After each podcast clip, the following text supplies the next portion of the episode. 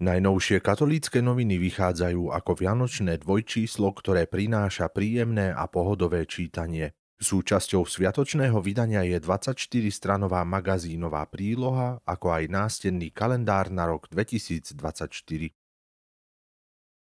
Vo vianočnom čísle katolické noviny prinášajú rozhovor s jadrovým fyzikom Jozefom Masarykom.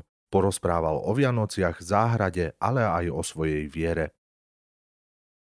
Sprevádzajú celým životom a zvestujú nám smutné i veselé. Reč je o zvonoch a konkrétne tých, ktoré vyrábajú Ivákovci v Liptovských sliačoch. Jej zakladateľ Albín Ivák, ktorý je na dôchodku a štafetu prebral jeho syn Bystrik Ivák. Nikto nie je dokonalý, ani naša predstava dokonalých vianočných sviatkov nemusí byť. Inak sa to podpíše na našom duševnom zdraví. Psychologička Janka Bieščat-Vindišová radí, ako si s tým poradiť. Katolické noviny navštívili majestátny kláštor, ktorý upúta na prvý pohľad. Je ním premonštrátsky kláštor v Jasove. Kláštorný areál rádu premonštrátov s chrámom svätého Jána Krstiteľa je národná kultúrna pamiatka. Vo sviatočnom vydaní sa rozprávajú s futbalistom Petrom Pekaríkom, čo znamenajú Vianoce pre neho a jeho rodinu? Na reportáž sa vybrali aj na faru Horskej záchrannej služby v Nízkych Tatrách. Rozprávajú sa aj s nitrianským pomocným biskupom Petrom Beňom. Božiu prítomnosť vnímam stále veľmi intenzívne. Je to pre mňa také celoročné prežívanie Vianoc, hovorí. Prinášajú profil rehoľnej sestry Antónie Lednickej, ktorá už vyše 20 rokov pôsobí ako misionárka v Rusku.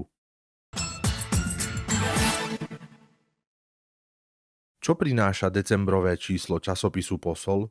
V rubrike Stále aktuálne slová nájdete úvahu svätého otca Františka o betlehemskom dieťati Ježišovi, o Bohu, ktorý si vybral cestu malosti, aby sa dotkol nášho srdca. Vianočný odkaz svätého Františka z Asisi prináša páter Juraj Mihály, Františkán. Vo svojom úvodníku približuje udalosť v horách pri mestečku Grečo, kde svätý František dal postaviť prvé jasličky a pri nich prežíval svetú omšu na Vianoce roku 1223. Dostali sme dar z neba. K tomuto poznaniu dospeli manželia Janka a Ľuboš, ktorí podľa úsudku lekárov vôbec nemali šancu mať vlastné dieťa. Krátko pred Vianocami v roku 2019 však dostali ten najkrajší dar – Cenné zamyslenie pre duchovný rast na tému Ježišovo narodenie ponúka páter Milan Hromník. Uvažuje nad poslaním aniela, Božieho posla, ktorý pastierom ohlásil radostnú zväzť o narodení spasiteľa.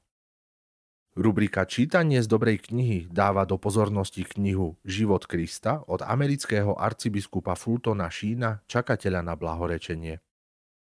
Poďakovanie patrí všetkým čitateľom, šíriteľom a dobrodincom posla. Zodpovedný redaktor časopisu Páter Jan Ďurica im vyslovuje vďaku za priazeň, modlitby i duchovné spoločenstvo. Druhé číslo časopisu Eklézia sa venuje téme polarizácie. Na prehlbenie témy časopis prináša tri krátke úrivky z príhovorov pápeža Františka. Mladá komunita v Korinte zažívala vo svojom vnútri množstvo konfliktov. Exegéta Gérard Rossé vysvetľuje, ako sa s týmito situáciami vyrovnal apoštol Pavol. Na to, ako sa nestratiť v labyrinte dualít, sa vo svojom príspevku zameriava reholník Carlos Garcia Andrade. Filozof Massimo Borghesi približuje protikladnosť pólov v diele Romana Guardiniho, ktorý výrazne ovplyvnil intelektuálnu formáciu pápeža Františka. Výzvy a príležitosti rehoľných komunít približuje Paolo Archiati, ktorý patrí k mužskej rehoľnej kongregácii prítomnej v takmer 70 krajinách.